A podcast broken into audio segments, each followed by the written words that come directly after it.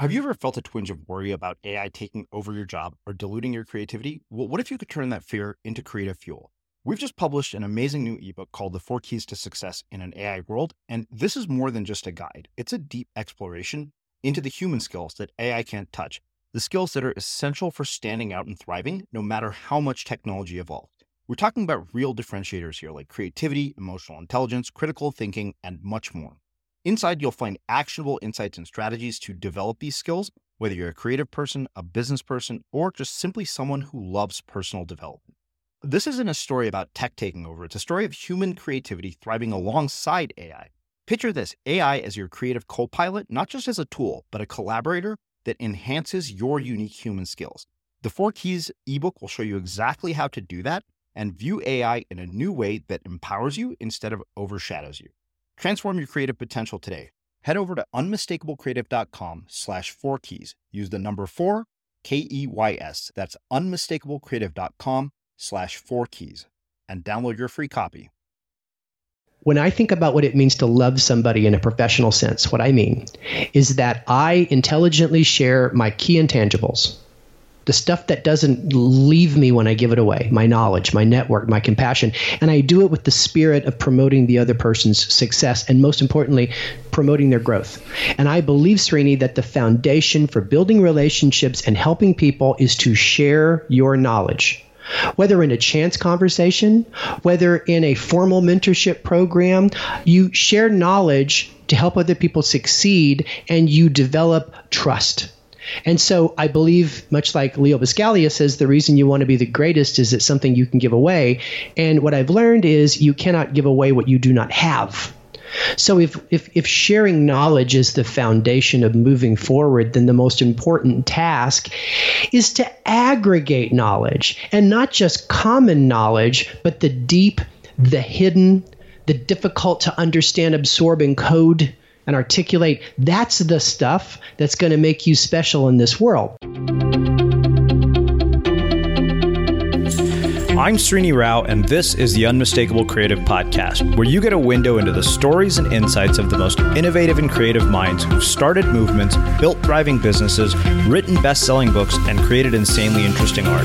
For more, check out our 500-episode archive at unmistakablecreative.com.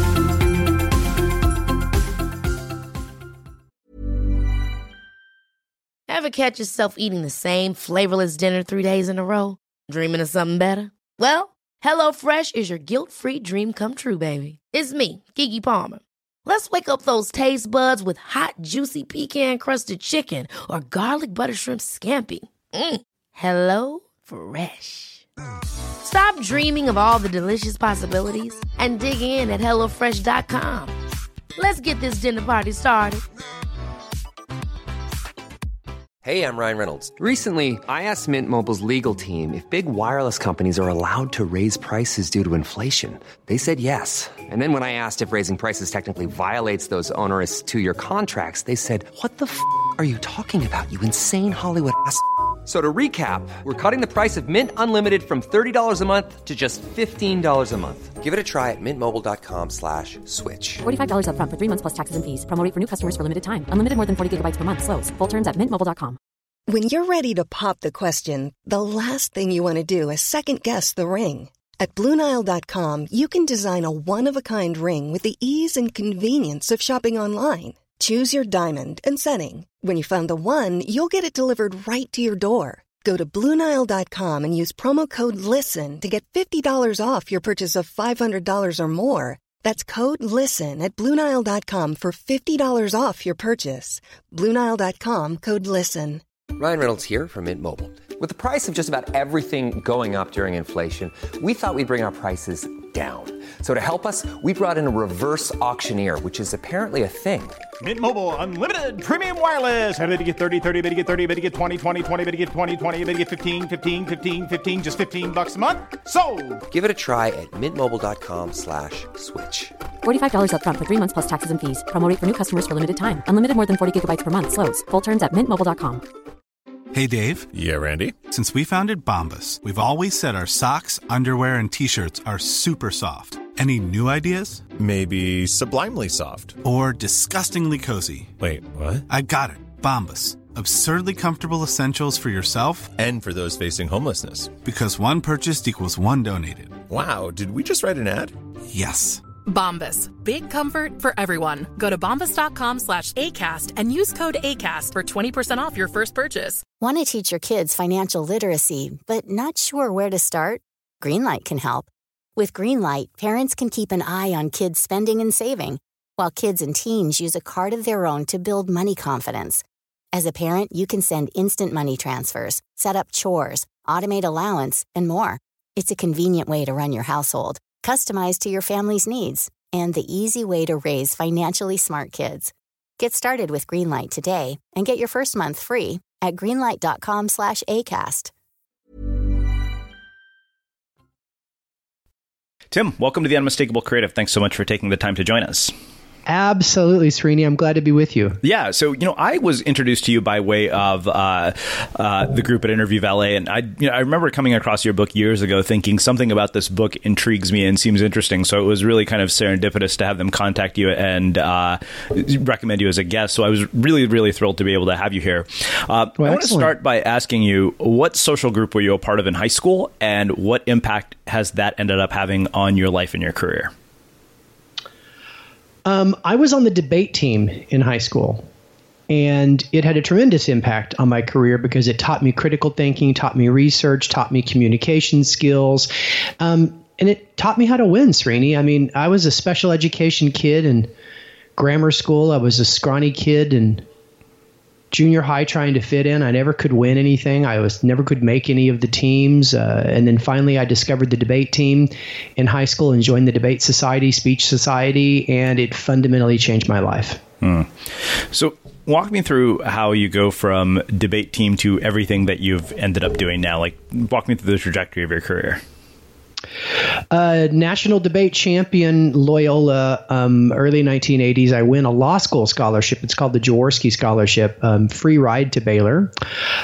However, I was teaching a debate camp for high school students in Tucson the summer before that first year of law school. I heard a reggae band. I heard Bob Marley being covered for the first time. I fell in love with it. I never went to law school. I stayed in Tucson, went to graduate school instead, grew dreadlocks, formed a band, and greatly pursued the musical opportunity. And for the first, 12 years of my career, I had a job, but I was always aiming towards the weekend, for our gigs and such.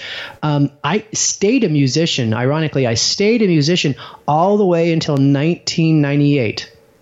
I was working for Mark Cuban in Dallas at Broadcast.com. I was really serious about making Broadcast.com succeed. We all were. We saw the fire and the passion that Mark had for audio and video over the internet. But I still had that dream about being in a band. And we just got back from South by Southwest. And I remember Cuban says to me, well, you've been doing this for 13 years? Still hasn't happened yet. But this is about to happen for you at Broadcast.com because we were going to IPO. He goes, what do you care most about? What do you want to do really, really well? And I went home and I thought about it, and that was the last day our band existed. And I haven't played a public gig since then, although I would say I got a bunch of toys upstairs and I play music all the time. I learned a very valuable lesson, through all of that sometimes you kind of hit a fork in the road where you've got to be 100% focused on the opportunity at hand. And to do that, sometimes you're going to have to leave behind something you're heavily invested in.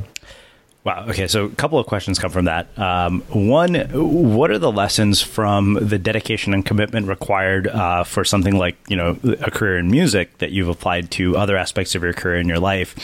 And two, when people hit that fork in the road, why do you think people have so much trouble leaving something behind to focus on something else 100%? So I think the greatest thing I learned in the band is that life is a performance. And so all the things you thought about as a band, like making sure the lighting's right, having props that drive the theme of what you're doing there. We used to show video on screens that was synchronized to our stuff. We had all these things we did thinking about the viewer experience, people that actually came to our shows, because, it's hard to get them to come back a second time, especially if you play original music like we did. So all that showmanship was really important to me later in the business world from a four-person presentation to try to close a deal to the first times I spoke at a conference on behalf of Broadcast.com. Fast forward now, Srini, I've done 700 keynotes in my career across the world. I may not carry a huge production team, but I've never lost that sense of showmanship, because I think that only with a compelling experience that's memorable and engaging do we move people, mm-hmm. whether it's to come back to the club and see us or, more importantly, to follow our advice. Let me answer the second part of your question. So I've known other people in my days in Dallas who had similar things come up, and they said, damn it, no, I'm not giving up on my music career. And they kind of did it. And to be honest with you, today they're still doing it, and they're just scratching by. The problem is they're all in their 50s like me, and that's kind of a tough deal, right? Yeah. So let me tell you why I think we don't do the right thing when we hit the fork in the road. And this is something I talk a lot about that's not always well received, but it comes from my best intentions, okay? I think purpose is more important than passion. I think that we mistake passion with flow. There's things in our life we do, and when we're doing them, we don't even notice the time. It doesn't even feel like work. There's just so much intrinsic value that we get out of doing that thing, and we call that thing our passion. And many of us are willing to put that in front of our purpose, whether it's to make a difference in the world, to take care of our family, whatever. And we fight for it. And we fight for it because there's these iconic figures out there that tell you, follow your passion. They're big voices right now on social media. And many of them, I mean, I'm just being very blunt here, they come from a sense of entitlement. I mean, if you kind of look at their history, they didn't have to fight and scrap for what they got like we did. And I really believe that we've got to balance our passion and our purpose. And we've got to be willing to step back and ask ourselves, not what can I do that I want to do, but what can I do that's really going to make the biggest impact on the world? And I remember having this discussion with my wife. She played bass in our band at the time. And she was also heavily invested in our musical career. Over two bands, over 10 years, we'd really, invested everything at much sacrifice to our young son. And I'm laying in bed that night, and I said, honey, if you took all of our followers, you could fit them into 2 Greyhound buses. And we've been doing this for a long time. Mm-hmm. I said, but Broadcast.com is going to change the world.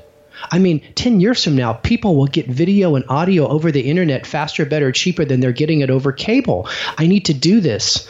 And that's when she and I agreed, then it's time to lay it down. And since then, I've coached people on making the right decisions, and they always push back on the passion argument. And I help them understand you will develop a passion for your purpose. Mm-hmm.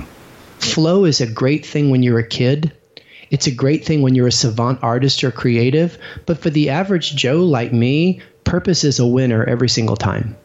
You know, I appreciate this perspective because often, like you said, a lot of people who preach the follow your passion mantra are coming from a place of entitlement, because often when I see a lot of the sort of prominent people who've built, huge personal brands on the internet, I was just talking to my friend Kay Hay who runs a podcast called Bad Reads. And I said, you can't, neglect the fact that you came from the world of finance and you were a managing director at, a hedge fund. I'm like, you're approaching this all from a place of privilege. Like you can't leave that out of the conversation. It's irresponsible. I've even said, I think even Seth Godin has acknowledged that, there are probably people who read his blog on a daily basis to whom the conversation that he is having with them is not relevant because they're barely scraping by.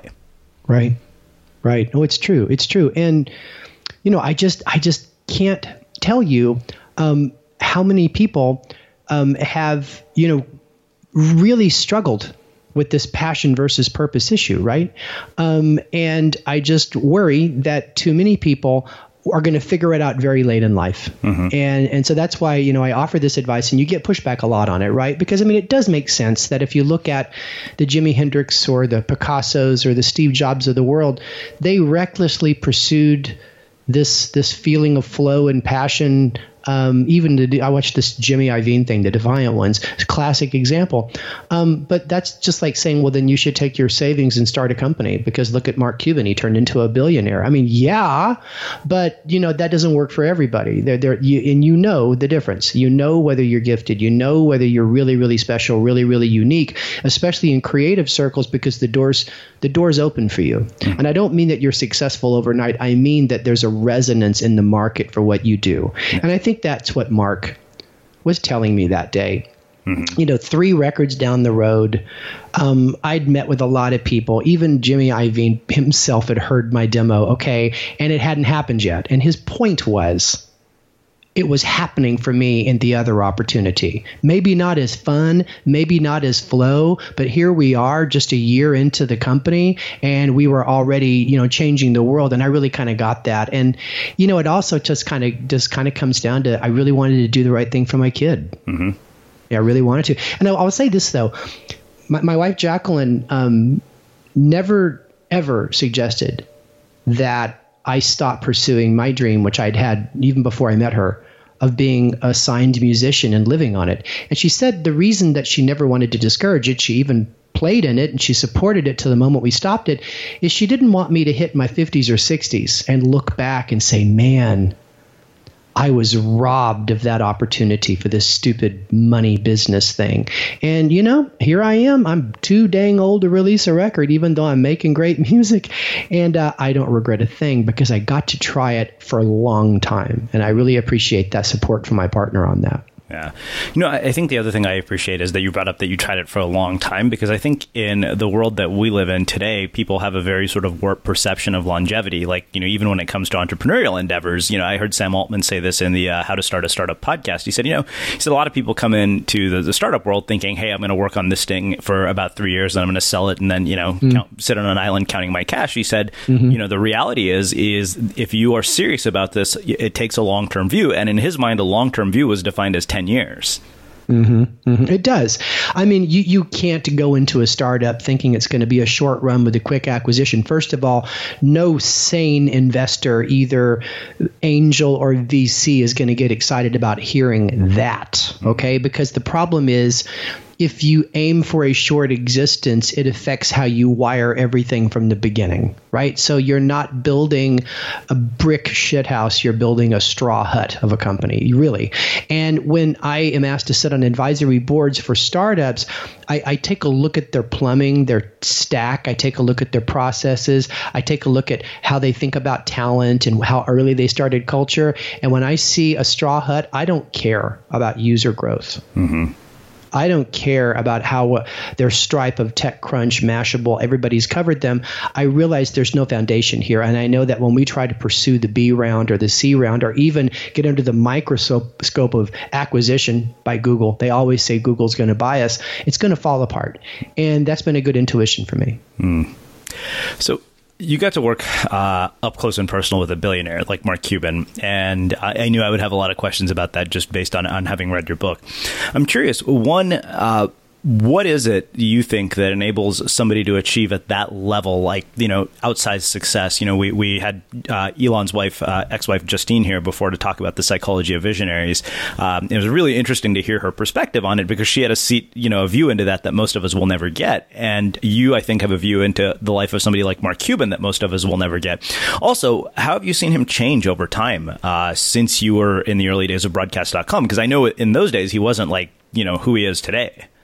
Yeah, he was. He was exactly the same kind of dude. He's okay. You know, he's just a little purtier and a little smoother, and he is getting a little more cynical at you know, entrepreneurs and when they share their vision without a business case. And he was a little more hopeful, if that's the only thing. But he's always been that buoyant personality. He's always brought this energy into a room. He's always been prone to action like I've never seen before. He really subscribes to this Napoleon Hill belief that average people take a long time to make a decision and act, but they're very quick to undo it. He says the great people of the world act instantly and are stubborn to ever turn back. And the secret for that, for him, was preparation. So if I pointed to something that probably accounted for a lot of Mark's success, it was his time at Indiana University in college with his college buddy Todd Wagner, who co-founded Broadcast.com. It was called AudioNet when it started. And the basketball coach was Bobby Knight. And Bobby Knight had a really, really big influence on Mark. And if you read his book, This Business of Sport, the Mark Cuban book, it's online at Amazon, you'll kind of get this vibe. Bobby Knight always said, everybody wants to win, but only a few people are willing to do the hard work to prepare to win. So Cuban was a bookworm like I'd never seen in my life.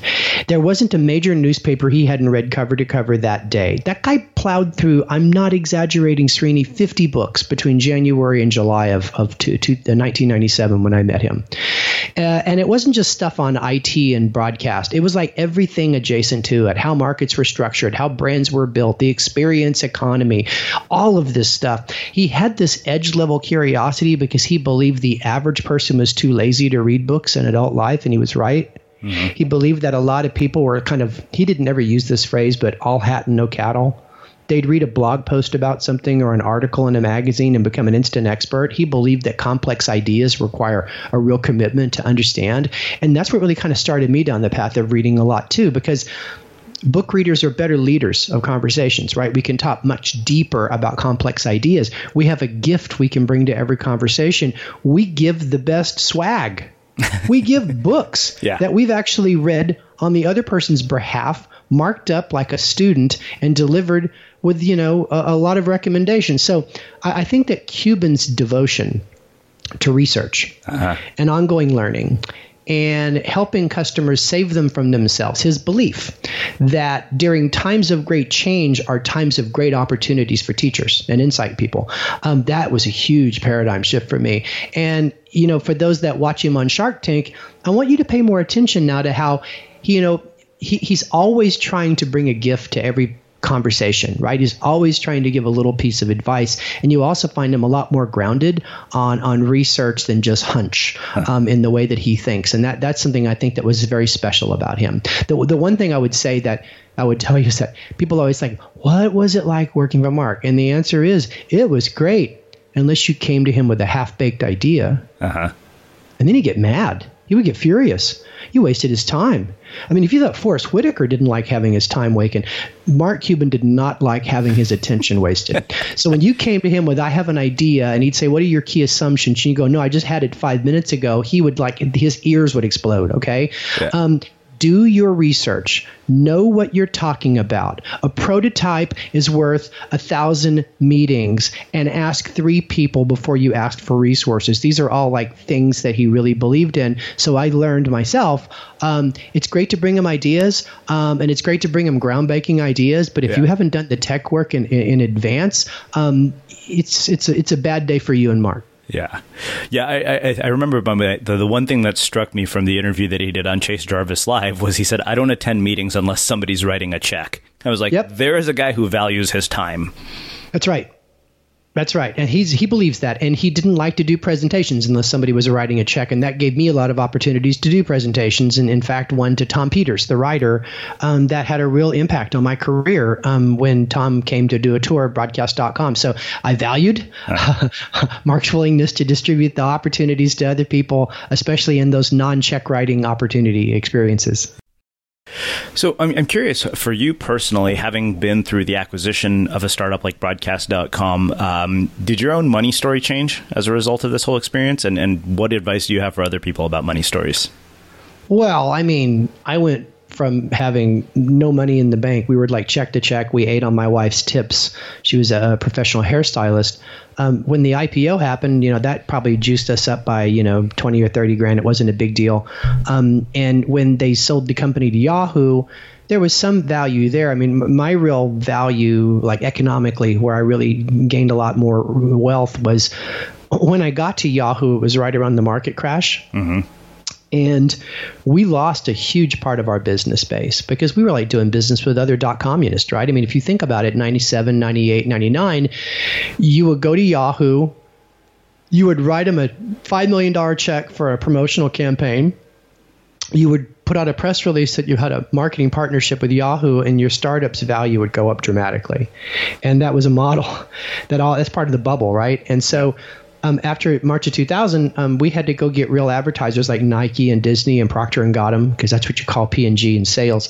We had to go get all of them to give us money, and they didn't believe us. I mean, no one clicked on banners back in those days. There was no performance data, and we'd alienated all the ad agencies because we were going directly to CMOs because we just didn't understand how you had to play in the real ad business. So I really saw that as a huge opportunity. So I put together a SWAT team and we closed a lot of business. I'll tell you that my team of four and I closed or shadowed like $250 million of revenue per year. And we regrew that business. And so I was really rewarded with more options at the bottom. And so as Yahoo, you know, got back some of its value, that's where I saw my greatest increase in wealth. Mm. So I will say that Broadcast.com has historically one of the lowest distributions of stock options to employees of anyone I've seen at this kind of IPO. And it's not a good thing or a bad thing. It's kind of more paradigmatic that, you know, Mark ran it. It was a public company, but it was run like a private company. And his next company, HD.net, I don't believe gave any equity. So it's, you know, it's not, his model has been to pay people cash for their work, which I can totally buy into. I think he always kind of believed that. He was a Dallas guy, right? So he kind of believed that the Silicon Valley nature of we're all in this together because we have stock. He worried that wasn't customer focused enough. Wow. Well, let's do this. Let's talk about this whole idea of Love is the Killer App. I'm curious, you know, what planted the seed for this entire concept? And then I want to go really into the framework of it. So right about the time I went to work for Mark, I had been reading a lot to better myself. And, you know, when I met him, I learned, don't just read self-help books, read books about market changes, read books about customer problems. But anyway, I'd been rereading books like Napoleon Hill and Dr. Covey's 7 Habits. And then I read this book that I hadn't read since college, and it's called Love by Leo Buscaglia, the New York University professor. Mm-hmm. And he believed that love was the most powerful force in the universe. It's the thing that people always want from us everywhere, that home is the place where they've got to take you in. And the reason you want to become the greatest is because it's something you can give away. And I was like, this is so true. And our motto at the time we were called AudioNet, our motto was Cuban's battle cry, make love, not war. Go out into the market, find out what the customer wants and give it to them, and then we'll figure out how to be profitable. But we're not going to go to war with our clients over the P&L. And I felt like, Srini, that I was in the first business environment ever where I could really practice what was in my heart. And that was using business as a platform to multiply the value of everybody's life that I did business with.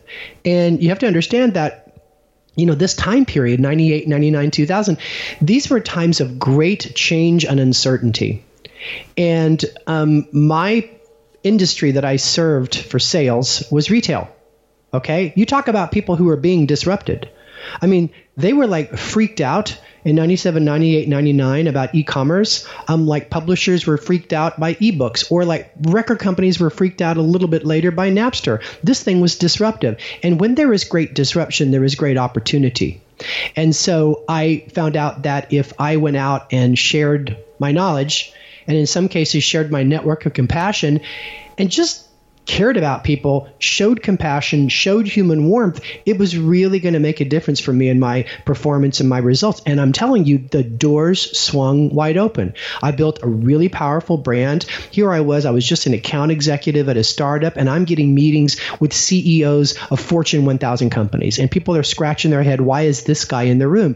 When people ask, how did you get promoted to Chief Solutions Officer? I believe that they had no choice at that point, because I was repping the company at such a high level to so many very important people, from the chairman of Sony to standing president. What, they got to give this guy the, so I'm telling you, I kind of discovered the secret to success. I just happened to write it down.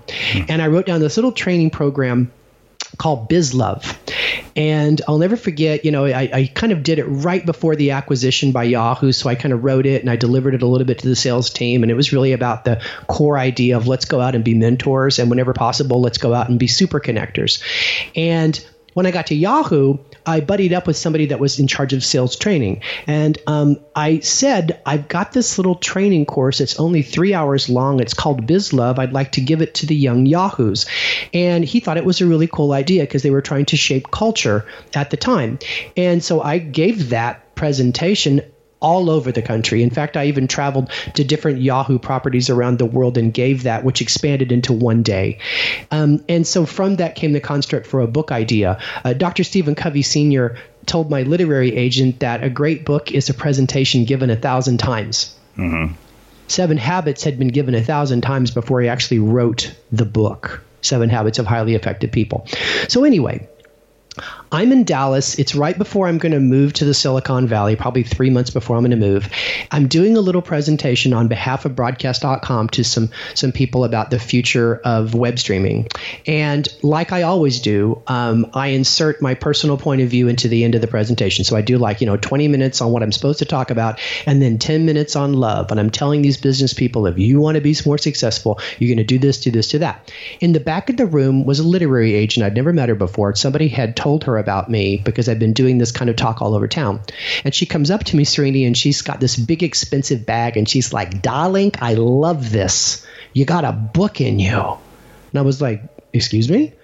I'm not a writer." And she says, "I discovered Stephen Covey Sr. I discovered Tony Robbins. I discovered Phil McGraw. I discovered Deepak." And I'm like, okay, I'm listening. And over the course of the next 6 months, she found me a writing partner. We shaped a book proposal.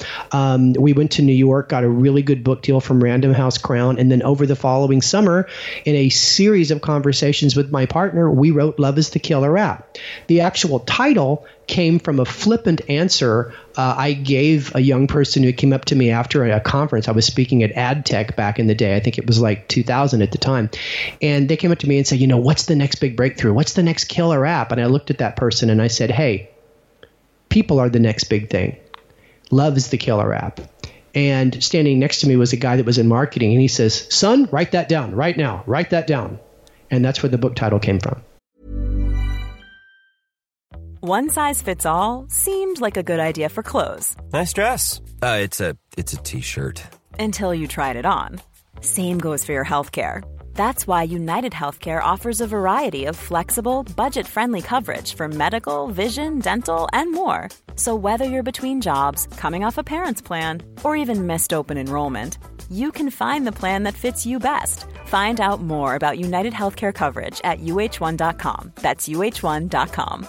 Many of us have those stubborn pounds that seem impossible to lose, no matter how good we eat or how hard we work out. My solution is PlushCare. PlushCare is a leading telehealth provider with doctors who are there for you day and night to partner with you in your weight loss journey. They can prescribe FDA-approved weight loss medications like Wegovy and Zepbound for those who qualify.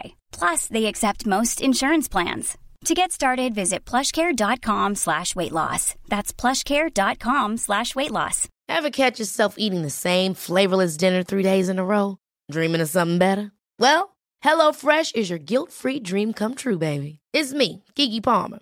Let's wake up those taste buds with hot, juicy pecan-crusted chicken or garlic butter shrimp scampi. HelloFresh. Stop dreaming of all the delicious possibilities and dig in at HelloFresh.com. Let's get this dinner party started. I'm Sandra, and I'm just the professional your small business was looking for. But you didn't hire me because you didn't use LinkedIn Jobs. LinkedIn has professionals you can't find anywhere else, including those who aren't actively looking for a new job but might be open to the perfect role, like me. In a given month, over 70% of LinkedIn users don't visit other leading job sites. So if you're not looking on LinkedIn, you'll miss out on great candidates like Sandra. Start hiring professionals like a professional. Post your free job on linkedin.com/spoken today. One size fits all seems like a good idea for clothes until you try them on. Same goes for healthcare. That's why United Healthcare offers flexible, budget-friendly coverage for medical, vision, dental, and more. Learn more at UH1.com. Ready to start talking to your kids about financial literacy? Meet Greenlight, the debit card and money app that teaches kids and teens how to earn, save, spend wisely, and invest with your guardrails in place. Parents can send instant money transfers, automate allowance, and more, plus keep an eye on spending with real-time notifications. Join more than 6 million parents and kids building healthy financial habits together on Greenlight. Get your first month free at greenlight.com/ACAST. That's greenlight.com/ACAST. All right. Well, I want to get into sort of the three core components that really struck me. The first one being knowledge. Like I said, before we hit record here, that was probably my favorite part of the book. As an avid reader, I had never seen somebody so thoroughly explain their book reading process, and I was wondering if you could give us sort of a deep dive into that. Oh, I am glad to. So I got to set this up for everybody, though. When I think about what it means to love somebody in a professional sense, what I mean is that I intelligently share my key intangibles, the stuff that doesn't leave me when I give it away, my knowledge, my network, my compassion. And I do it with the spirit of promoting the other person's success and, most importantly, promoting their growth. And I believe, Srini, that the foundation for building relationships and helping people is to share your knowledge. Whether in a chance conversation, whether in a formal mentorship program, you share knowledge to help other people succeed and you develop trust. And so I believe, much like Leo Buscaglia says, the reason you want to be the greatest is it's something you can give away. And what I've learned is you cannot give away what you do not have. So if sharing knowledge is the foundation of moving forward, then the most important task is to aggregate knowledge, and not just common knowledge, but the deep, the hidden, the difficult to understand, absorbing code and articulate. That's the stuff that's going to make you special in this world. So I ventured into a campaign to become a voracious reader of difficult materials, long-form books, academic science research, that kind of thing. I got very devoted to it. Mm-hmm. And I set a goal to read a book every month, cover to cover, more if possible. And later we could talk about how I'm able to read so much, because that's usually the number one pushback people have. They say, I don't have time to read. And I'm like, I snort when I hear that, because that's not true. But anyway, so when I started to read, I realized that there's no value in reading a book if all you get to say about it later was, I read Made to Stick. That's no value to that.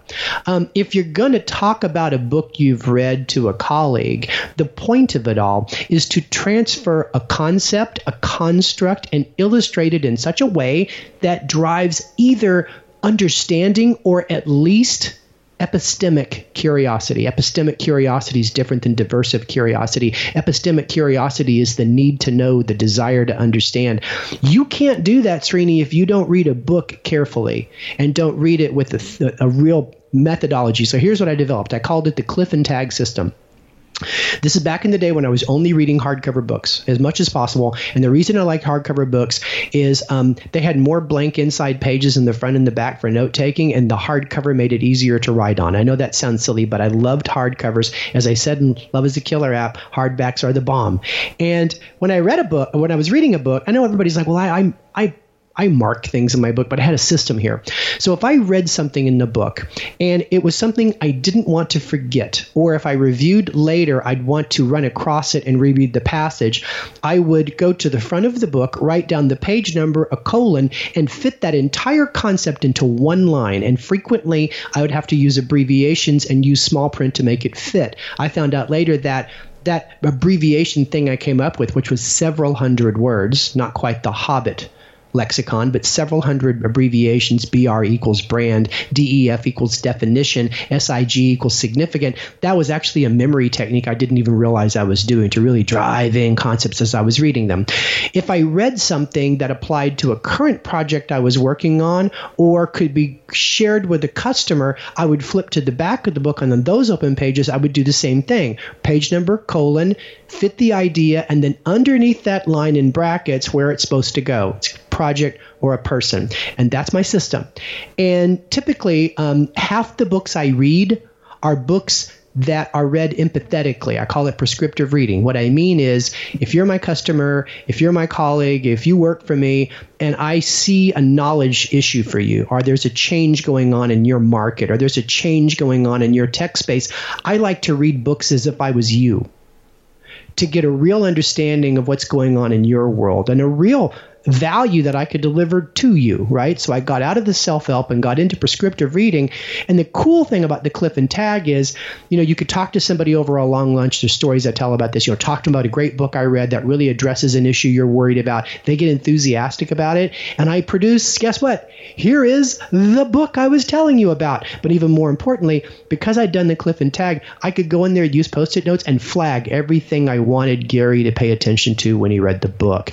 And I'm telling you, when you give that book with that kind of flag documentation and show that much care about what's going on in their world, it creates an unbelievable bond between two people. And here's the other cool thing about this system. You learn a lot. by expanding your reading and taking it very seriously and documenting, you learn a great deal about adjacent spaces. You expand your resume. And the best part is, if you wanted to go back and reread a book quickly because you're going to talk about it in your next meeting, the Cliff and Tag system, those front page notes, accelerate that process greatly for you. You know, it's funny, as I'm hearing you say that, my friend Ryan Holiday has something that he calls the note card system that he learned from Robert Greene. And so I'm sure you're familiar with this system as well. And I never forgot something that he told me. He said, you know, the idea for the obstacle is the way was on a note card that he wrote down years before the book even was published. And he said, I wrote down that one note card, and you know, he said 200,000 copies of that book have been sold. Now, he said, look, I got thousands of note cards, many of them which lead to absolutely nothing. But he said one of those is enough to build a career off of. He's absolutely correct. I love Ryan, by the way, and I love what he's contributed to what I like to call the casual stoic movement. I just love him. And he's got a great new book on sales and marketing, and it's written from his point of view, and it's just great. So, yeah, he's great. And the note card system, I've used that. When I wrote Today We Are Rich, I leveraged the note card system. I didn't really hear about it from Green. I actually got it in a creative writing course, but because it was they were really trying to teach us not to be laptop writers. Right, because it's really hard to be conceptual when you're a laptop writer, right? Yeah. So you just mentioned that you wrote a book called Today We Are Rich, and I couldn't let that go. I'm curious what you mean by that, and what message you'd want people to understand from hearing that.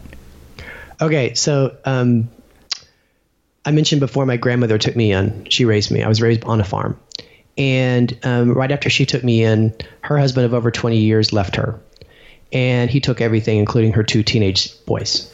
And he cleaned out her bank account. So here she and I were in her farmhouse, and we had nothing. As a matter of fact, there was one day I remember where the guys from the department store repossessed her stove. Okay, it was a tough time for us. And I remember shortly thereafter, one morning, and she, by the way, got another stove by doing hair for people at the church. She had a lot of pluck. We were like eating breakfast, and I'm looking out through the window, and we lived on a farm. And I could see this huge guy, this mountain of a man walking across our wheat field directly towards the house. And she saw me with my big eyes watching that guy. And so she gathered me up, because what's she going to do? She's like an elderly person with a little kid. She's going to meet the guy at the electric fence. So we walked through the orchard. We get to the electric fence right about the time this guy's just coming up on us. And he's a mountain of a guy in a black ashy jacket. And so she introduces himself. And she says, I'm Billy, and this here's Tim. What do you need? And he looks at us and he says, I need a job. Just for today, and I need food. And then he explained to Billy that everybody had swindled him back in Oklahoma of everything he owned. And he was walking. I lived in New Mexico. He was walking to Arizona for the only family member he trusted, and he was going to start his life over again. But he had not eaten. He couldn't get a job. African-American walking through West Texas and New Mexico. It had dogs sicked on him, guns shown at him, and he just needed somebody to believe in him for a day. And Billy kind of looked to the sky, and she kind of looked to him, and she thought, well, this is a good time to start trusting men again. So she said, I got some jobs for you. His name was Clarence. So she says, I'll give you $5. Actually, she said, I'm going to give you $10, but you're going to do a whole day's work, and I'm going to feed you lunch. So she had him do everything from pruning the top of the peach trees to painting the edge of the barn, which was reached very run down, and she couldn't reach it, hauling off huge junk in the front yard of the barnyard. And I got to tell you, Srini, Clarence worked like a new hire. Right at Tesla. I mean, he hustled. He hung his jacket on a tree and he worked really hard. And I acted as his foreman, so I'd follow behind him and like say, you missed a spot there. And I'll never forget that when she brought out lunch that day, and it was like for him a feast. It was beans and franks with Texas toast and sweet tea and fresh potato salad. And the more he ate, the more friendly he got. And he's talking to me, and he kind of points at Billy and he says, you see that woman? She's an angel put on this earth today to tell a guy like me that everything's going to be okay. And he goes, people don't think that way like her. And the thing you could learn from her is to be that angel. And I'll never forget he said that. So she comes out at the end of the day, and he'd done everything she said and then some. And so she walks up to Clarence, and we're like out in the barnyard, and she takes out her purse and she opens up the little side pocket that grannies always have in their purse, and it's got the little emergency $20 bill that's all folded up into looks like a little football, used to play paper football with. She unfolds it and she said, I said I'd give you $10 for a good day, but for a great day, Here's $20. And my eyes got wide because I didn't even know we had $20. Okay. And I could tell it touched him too. And so, but she was like one of these very religious people. So she immediately said, I want to pray with you. So anyway, the two of them kneeled down like by the horse tie and they're praying. And so she thanks God for bringing Clarence into our life and wishes him well. And she stands up and he's like, really, he's really moved by this situation. So he's like still staying down when she and I are both standing up. She notices that his shoes, the like wingtips are like, you know, old dress shoes. They didn't even have soles in them. Like you could see his black socks sticking out from the bottom of his shoes. So she says to Clarence, before you leave, stop by the front of the house. I've got something for you. And so when he and I were walking towards that, the house and everything, we saw her come back out on the porch a few minutes later. And she's standing there with a huge smile on her face. And she's holding this brand new Go to Sunday pair of shoes that her deceased father had bought right before he died. And, you know, casual note here, no depression survivor ever buries her dad in a brand new pair of shoes. So she had kept them in her closet for an opportunity, and this was it. So she says, I hope they fit. Clarence sat down on the swing on the front porch. He popped them on, and they fit like a cobbler had made them for him. He tousles my hair. He shakes her hand. He has his little yellow pillowcase with whatever he owned over his shoulder, and he strutted down West 7th, Highway 64, with like the confidence of a man that, you know, walking to the West. And I'll never forget, you know, Billy and I are staring at him walking away. And she puts her arm around me and she like pulls me close and she says to me, she says, never forget what happened today. She goes, because today, she goes, we are rich. And she says there's two kinds of rich in the world. There's money rich and there's spiritual rich. And no one will ever take today away from me. And you have to imagine, Srini, that had a real impact on how I saw the world. And, you know, for the rest of time, I guess, much like Billy, I've approached my most difficult and challenging times trying to find opportunities to help other people that need help more than I do. Because what I've realized through my life, and I know that in various cultures they teach this, scarcity is an illusion. And for Billy, giving was how she became rich. And maybe for me, sharing what I have with people in business is how I become rich. And that book was about her. Mm. Funny enough, I think that makes a really perfect segue to ask you about the next component of Love is a Killer App, which is the idea of the network and how you build relationships, because I really loved how you explained that. And I'm curious if you could give us an overview of that. Absolutely. So your network is your net worth. I mean, it's the one asset you own free and clear. It cannot be repossessed. It's up to you to ruin it. It can solve any problem in your life or any problem in the life of anyone you ever meet, especially today in our hyper-connected world, right? It's so addressable. So I believe that when we share knowledge, we develop a sense of trust and loyalty with another person. And based on that trust and loyalty, we're in a really good space and a really good place to share our network of relationships. And so what I kind of figured out early on is that there's the networkers of the world and there's the super connectors of the world. The networkers of the world are really prospectors in sheep's clothing, right? They go to these networking events. They carry around a stack of business cards. They ask people, what do you do? They kind of size them up. Sometimes they offer to swap. I'll do this for you. But really what they want is to get. And they collect. And that's great. I guess it's a prospecting technique. But the super connectors, those are the ones I really admire. The super connector put other people together that should meet. The super connector, it's like their hobby. I mean, she just like delights over the idea that she put two people together and they launched a startup. The super connector expects nothing in return other than maybe you're going to pay that forward in the future. The super connector is extremely humble. They understand that just because I connected two people doesn't mean I did anything, right? Like the example I used, you connected two people that you thought could collaborate and they end up starting $1 million company. The connection wasn't what made it happen, right? They had to do pitch decks. They had to build a wireframe. They had to raise money. They had to execute. They had to survive the chasm. You know what I mean? There's 1,000 steps in the arduous journey for the entrepreneur. The super connector knows that. That's why they don't expect anything in return. And what's really important here, Srini, is that if you approach networking from a give without expectation standpoint, talk about building a great brand with other people, that you're a valuable node in their network. When I started to treat it like that, And I created a metric. Every week I'll introduce 3 people that should meet. And I started to live by it. And it became part of my daily research. Every conversation, I really listened as hard as I could for opportunities to introduce people to other people. It had a huge impact on the size and the stature of my network, and it became my stronghold. And you know that this approach, I've seen other people execute, and I can always tell the super connector right away because they just seem so selfless about introductions. But you know what else? They're really organized. They've got their network at their fingertips. They know the technique of putting 2 people together and actually starting an engaged conversation. I do know some networker, super connector wannabes. And I mean wannabe not in a bad way, but I mean they intend to do that. They're just sloppy. So they meet somebody and they say, oh, gosh, Srini needs to meet David. And so they send this weird cryptic email like, Srini, David, you two need to meet. Be rock stars. Change the world. Tim. I mean, a spam email gets more of a click-through than that, right? Yeah. So one of the things I quickly learned is that you have to have very good technique, not just in terms of how you share knowledge. You need to have really good technique in terms of how you connect people.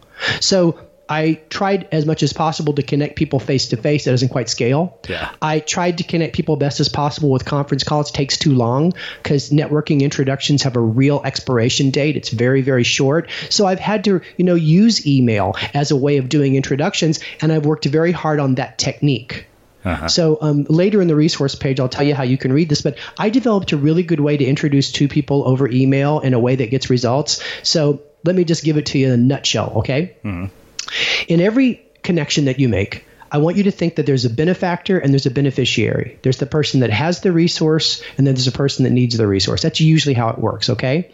So when I write the email, in the subject line, I might say something, saying, read this, colon, and then a regular letter case, I say, Srini needs to meet David. And then in the beginning, I say, benefactor. I want you to meet beneficiary, and it's got your name, and then it's hyperlinked to your LinkedIn profile. And then I say comma, and I give a little 1-sentence elevator pitch about why you're a rock star. And I don't say you're a rock star. I say, you need to meet Srini. He's got an incredibly successful podcast, but moreover, he's got a stunning point of view about where creativity really comes from. I thought of you because of your fill-in-the-blank resource that could really accelerate this. And then I say, Srini, beneficiary, I want you to meet benefactor. Same thing, linked to his LinkedIn profile, comma. As I was telling you, he has access to fill in the blank about the resource, comma, and more importantly, is a very good personality match for you to talk to. And then at the bottom, I say, within the next 24 hours, start an email thread, move me to BCC, and do something about it. And that's the way the note reads, okay? And I take time to write these. And the little secret then to success is, especially with the benefactor that's inundated with a lot of requests for their attention, I don't send that email until I've either had a text acknowledgement or a phone call with that benefactor that, hey, dude, I'm getting ready to introduce you to this guy. And I don't do this much. Mm-hmm. And my word is gold. And all I ask for you to do is to respond to the email and give him a 5-minute conversation. And I do that. And when the benefactor says, I got it, then I hit the send button. Yeah. And if I don't hear that they're engaged later, because believe it or not, Srini, sometimes the beneficiaries don't execute on the opportunity. I don't get it, but sometimes they don't. I'm going to call that guy the next day, and I'm going to say, you need to respond to this. I never bug this guy with introductions like this. You need to respond on it, carpe diem. And I found that just those little steps can make you such a better connector of other people just by sharpening your technique and understanding that everybody's inundated, everybody wants everybody's attention. Never assume that just a simple email is going to really produce any value. Wow. Okay, that was amazing. And it's funny because I think back to all the potential podcast guests that I've been introduced to by other guests, and almost exactly that format was used to the ones that I've said yes to. Yep. Because you got to have, we don't expect you to go out and do research to determine whether this person is a good fit. I think we need to understand that there's a wall of noise. We need to be the signal, and that just comes with careful preparation. Yeah. And I got to say, I'm the same way on business emails too. I mean, I really take more time than the average Joe to write what I call opportunity emails. Uh-huh. I mean, on a tactical basis, we may go back and forth, but I do think that it's important for us to write better emails today. Yeah. You know, the other thing that you brought up was the idea of meeting face-to-face, even though it doesn't scale. And I'm a really, really big believer in the value of that. You know, we've had my friend John Levy here, who runs the influencer dinners in Manhattan, or now kind of all over the country. You know, we even have started hosting our own Unmistakable dinners where we invite, former guests of the show and friends once a month. Me and my friend co-host it. I think in an increasingly digital world, like, we don't place nearly enough value on face-to-face as we used to, as much as we should, because I remember very distinctly, I went to a Summit Series event, and Dean Ornish was one of the speakers there. And he said, one of the things that we're losing as we've become more connected is this sense of community. And that actually comes from being together in person. Yeah, I mean, there's science behind this, right? Go back 20, 25 years. Dr. Morabian, at University of California, studied this idea that we decode other people's intentions and meanings and who they are as a person visually, not verbally. Mm-hmm. And that to some extent, when we are confused, audio is much better than just reading words. So what I kind of took away from that is that there's this ladder of abstraction that we climb. And the bottom of the ladder is text-based conversation. And as we get on, like, you and I are on a podcast now, right? And so I'm listening to you, and I hear the tone of your voice, and I see your picture here on Skype. You probably see mine too, or whatevs. But that's climbing the ladder of abstraction. If you and I were to say, let's have a video chat next week, we're going to climb that ladder a little bit more. And then if you and I say, well, let's get together in New York, we're going to get to the very top of that ladder, where we have the most telepresence about understanding those little subtle cues in the other person. But not to get like Sheldon Cooper wonky here, but one of the reasons that we like and love people we meet is kin, familiarity. They remind us of somebody in our past that we love. And that's a simple heuristic that opens up the door for us to be curious about the rest of this person and what makes them unique. And you don't get that in a text thread. Mm-hmm. You don't even get that on a phone call. I mean, when people ask me, how do you fall in love so much with your business partners? I say, I look across the table. You can see the passion in their eyes. They remind me of somebody else I knew when I was younger that I cared about. You can see by their body language how engaged they are in the conversation. And all of those things evaporate when we move to a words-only conversation. So one of the things I've been talking about in my lectures recently and counseling my clients to do is to stop having conference calls. Mm-hmm. You need to flip the switch and go video if you want to communicate at a higher level with people and value their time, and more importantly, like them and care about them more. Because if you think about it in your experience, I bet, there's people you might have had several phone calls with and you have a feeling about them, and then you have that lunch. And we always think about there was like something that we said to each other. No. It was all subconscious, and it was almost all visually based, where the real spark was created. And I think we're losing that. But I think the good news here is there's a lot of research about the newest generations, whether they're millennials or the Zs. They dig video chat. So we need to take advantage of that. By the way, they don't dig real-time phone calls. Mm-hmm. I got a 32-year-old son. I got to get his permission via text before I call him, or I am going in the voicemail, because it's just not the habit of that generation to have real-time phone calls. It's like closing your eyes and driving 100 miles an hour to them. But they love video. So let's say, even though it's not the same thing as face-to-face today, with platforms like FaceTime and Skype and Zoom and RingCentral, it's pretty darn close. Yeah. Let's do this. I want to spend the last part of our conversation talking about the final piece of Love is the Killer App, which is this notion of compassion, and kind of have you give us an overview of that as well.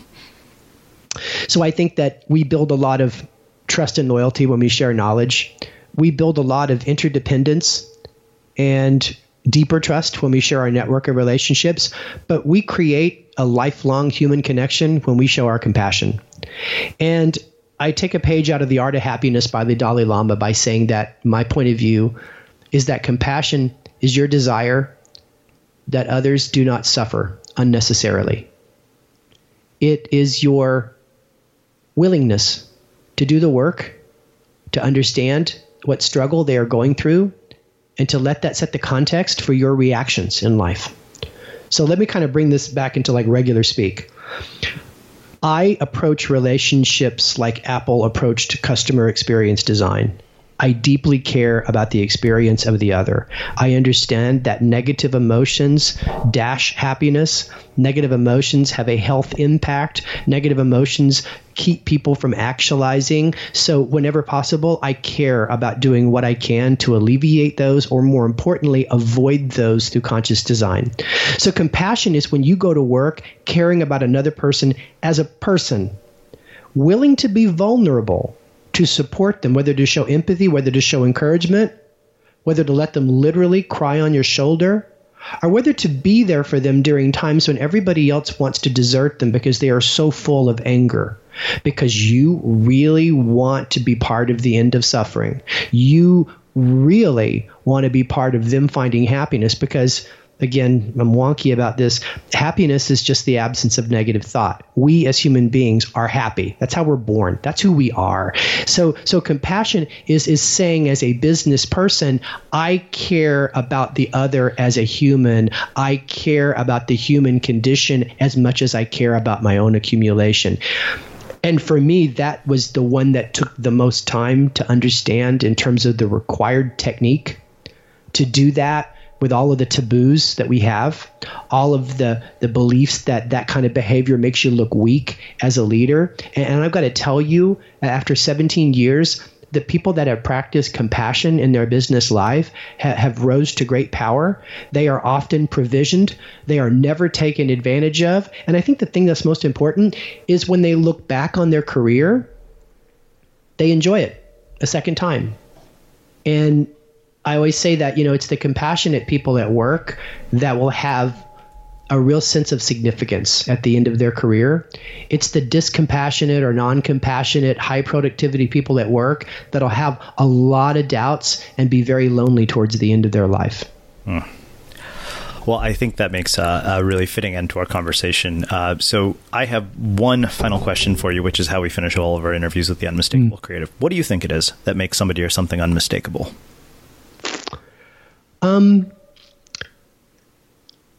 I think a person becomes unmistakable because they blossom as a human into their full potential. And to steal a line from Antonio Banderas, the charisma shoots out of the center of the earth, up through their ass, out of the top of their head like a geyser, and nothing can withstand the shower of themness. That's what makes somebody unmistakable. And so if you want to be that person, what I'm telling you is you have to figure out what you were put here to do. You have to do the hard prep work to be the best in the world at it. You need to let that generate intense enthusiasm. You need to read your fan mail and stop giving your haters PhDs. And you need to bring all of that energy to every interaction. And if you do that, I'm telling you, dude, ain't nobody going to forget you quickly. Awesome. Well, this has been truly amazing. Where can people learn more about you and your work and your books? So we've set up a resource page called timsanders.com/creative.